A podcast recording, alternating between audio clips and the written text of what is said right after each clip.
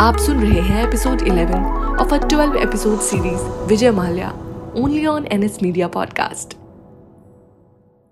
Vijay Mallya के पिछले episode में आपने सुना कि कैसे विजय माल्या ने भारत के लोगों और बड़ी बड़ी एजेंसियों की रातों की नींद उड़ा दी थी और किस तरह पूरे शान और शौकत के साथ अपने जन्मदिन को मनाया था। आखिर फिर गिरफ्तारी के वारंट के बाद क्या हुआ? चलिए, जानते हैं हम इस एपिसोड में। विजय के द्वारा इतनी सारी बैंकों से इतना सारा रुपया लेना, ये बता देता है कि कैसे छोटी छोटी चूक छोटी छोटी गलतियाँ एक बहुत बड़े घोटाले का रूप ले लेती हैं। आखिर ये मानना बहुत ज़्यादा मुश्किल है कि विजय ने ये सब अकेले किया। अकेले ही इतने बड़े प्लान को अंजाम दिया।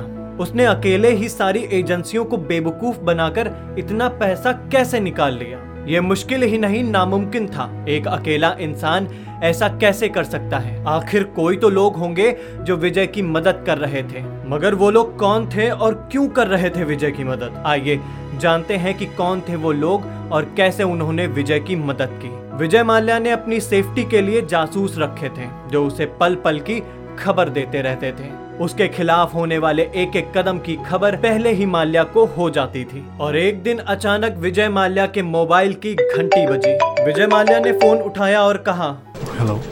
Hello sir. कौन बात कर रहा है? I am agent X oh हाँ। बोलो तुमने मेरे पर्सनल नंबर पे कॉल क्यों किया है? मैंने तुम्हें कितनी बार मना किया है? लैंडलाइन पे कॉल किया करो। सर खबर ही ऐसी थी मैं इंतज़ार नहीं कर सकता था। क्या खबर है? जल्दी बताओ क्या बात है? सर इनकम टैक्स वाले आज रात को आपको गिरफ़्तार करने के लिए आपके घर रेड मारने वाले हैं। क्या? खबर पक्की है ना? सर खबर पक्की है मैंने खुद ही पता लगाया है। अच्छा ठीक है। तुम्हारा पैसा तुम तक पहुँच जाएगा। थैंक यू सर ये खबर सुनते ही विजय माल्या अपने कमरे में गए जहाँ उनकी गर्लफ्रेंड पिंकी लालवानी पहले से ही मौजूद थी। विजय को ऐसे हड़बड़ाते आते हुए और उनके माथे पर टपकते हुए पसीने को देखकर पिंकी को बड़ा अजीब लगा और उसने विजय से पूछा क्या हुआ विजय? तुम इतना हड़बड़ा क्यों रहे हो? हमें निकलना होगा। अभी इसी वक्त। निकलना होगा? कहाँ? हुआ क्या है मुझे बताओगे तुम? यार मेरे पास एक जासूस का फ़ोन आया था और वो कह रहा था कि आज मुझे गिरफ़्तार करने आने वाले हैं। कौन? पुलिस या ईडी? दोनों। तुम जल्दी से सामान पैक करो। हमें निकलना है। सिद्धार्थ को फ़ोन करो और उसे भी साथ ले चलो। सब कुछ पैक कर लो। तब तक मैं हम सबकी टिकट करवाता हूँ। ओके।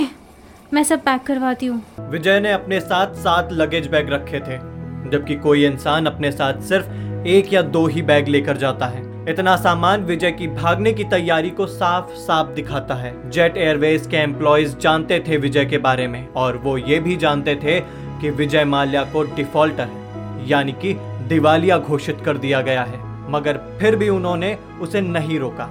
या यूँ कहें, वो विजय माल्या को रोक नहीं पाए, क्योंकि उनके पास ना तो विजय माल्या को रोकने के लिए कोई ऑफिशियल ऑर्डर था, और एक सिंपल एम्प्लॉय अपने बलबूते पर इतने दिग्गज बिजनेसमैन को रोकने का रिस्क नहीं ले सकता था। विजय की फ़्लाइट का टिकट भी उड़ान भरने से मात्र एक घंटा पहले बुक किया गया था। विजय लंदन में उतरने से पहले वेस्ट इंडीज गए थे, जहाँ उन्होंने कैरवियन टी ट्वेंटी टीम को खरीदा। ये टीम माल्या ने टू मिलियन डॉलर्स में खरीदी थी। जब विजय माल्या के भाग जाने के बाद सीबीआई से सवाल किए गए कि विजय पर इतने सारे आरोप होने के बावजूद उसे गिरफ़्तार क्यों नहीं किया गया, जिसका नतीजा ये हुआ कि वो सभी की आँखों में धूल झोंक कर चला गया। तो इस पर सीबीआई ने अपने सीनियर्स को जवाब दिया। सर, विजय माल्या का मामला एडवाइजरी के हाथों में दे दिया गया था और उसके खिलाफ दर्ज हुआ केस प्रिलिमिनरी स्टेज में होने के वक्त ही वो देश छोड़कर चला गया और हम कोई कदम नहीं उठा पाए। विजय भले ही भारत से अचानक जाते हुए नज़र आ रहे हों, मगर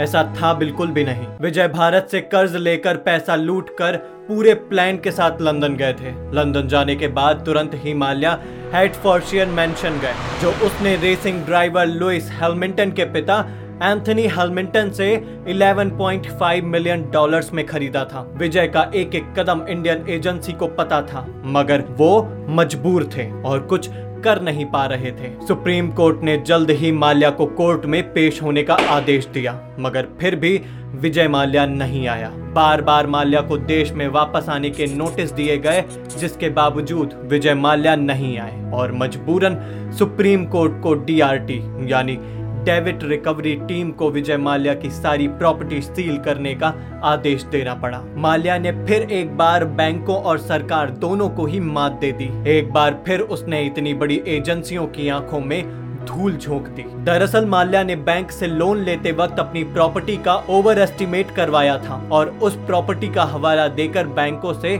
पैसा वसूला था। माल्या ने अपने किंगफिशर विला, अपनी कार्स और अपनी बाकी प्रॉपर्टी की कीमत लगभग दस गुना बढ़ाकर बताई थी बैंकों को। बैंकों ने उस वक्त तो पैसा दे दिया था, मगर माल्या की सारी प्रॉपर्टी बेचकर भी उसका आधा पैसा रिकवर नहीं हो पाया। वहीं दूसरी तरफ़ माल्या लंदन में अपने साम्राज्य को फैलाना शुरू कर चुके थे। माल्या ने लंदन में अपना घर और कारोबार दोनों ही शुरू कर दिया था। माल्या की ज़िंदगी देखकर एकदम नॉर्मल नज़र आ रही थी। उस पर किसी भी चीज़ का कोई असर ही नहीं था। ये बात भारतीय बैंकों और एजेंसियों को भी काफ़ी ज़्यादा बेचैन कर रही थी। विजय माल्या देश वापस नहीं आना चाहते थे और बाकी सब पुरजोर कोशिश कर रहे थे विजय माल्या को किसी तरह भारत वापस लाने में। प्रेशर मेंटेन करने के लिए फॉरेन मिनिस्टर ने गवर्नमेंट से विजय माल्या के पासपोर्ट को रिवोक करने के लिए कहा। लंदन की सरकार से इतना कहने के बावजूद कि माल्या भारत का दोषी है और उसे भारत वापस भेजा जाए। लंदन की सरकार ने भारत सरकार को साफ़ साफ़ अल्टीमेट दे दिया कि वो विजय माल्या को जबरन भारत भेज नहीं सकती।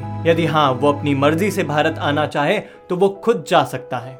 यहाँ तक कि उन्होंने ये भी कहा कि लंदन की सरकार भी ज़िम्मेदारी नहीं लेती है। विजय माल्या की या उसके द्वारा किए गए किसी भी तरह के अपराध की, जो उसने लंदन के बाहर या किसी और देश में किए हों। विजय माल्या पर हो रहे एक के बाद एक याचिका के लिए विजय माल्या ने लंदन में ही एक बेस्ट लॉयर हायर कर लिया था, ताकि उसके खिलाफ होने वाली कार्रवाई को वो टाल सके। विजय का प्लान काम कर चुका था। वो आखिरकार इतना बड़ा अपराध करके लंदन की सड़कों पर खुलेआम घूम रहा था, जैसे उसने कभी कुछ किया ही ना हो। माल्या भाग ज़रूर गए थे, मगर उनकी कहानी अब तक चल रही थी। आखिर क्यों लंदन की सरकार ने विजय माल्या को पनाह दे रखी थी? आखिर वो क्यों नहीं सौंप रहे थे विजय माल्या को भारत सरकार को? ये सब पता चलेगा आपको अगले एपिसोड में।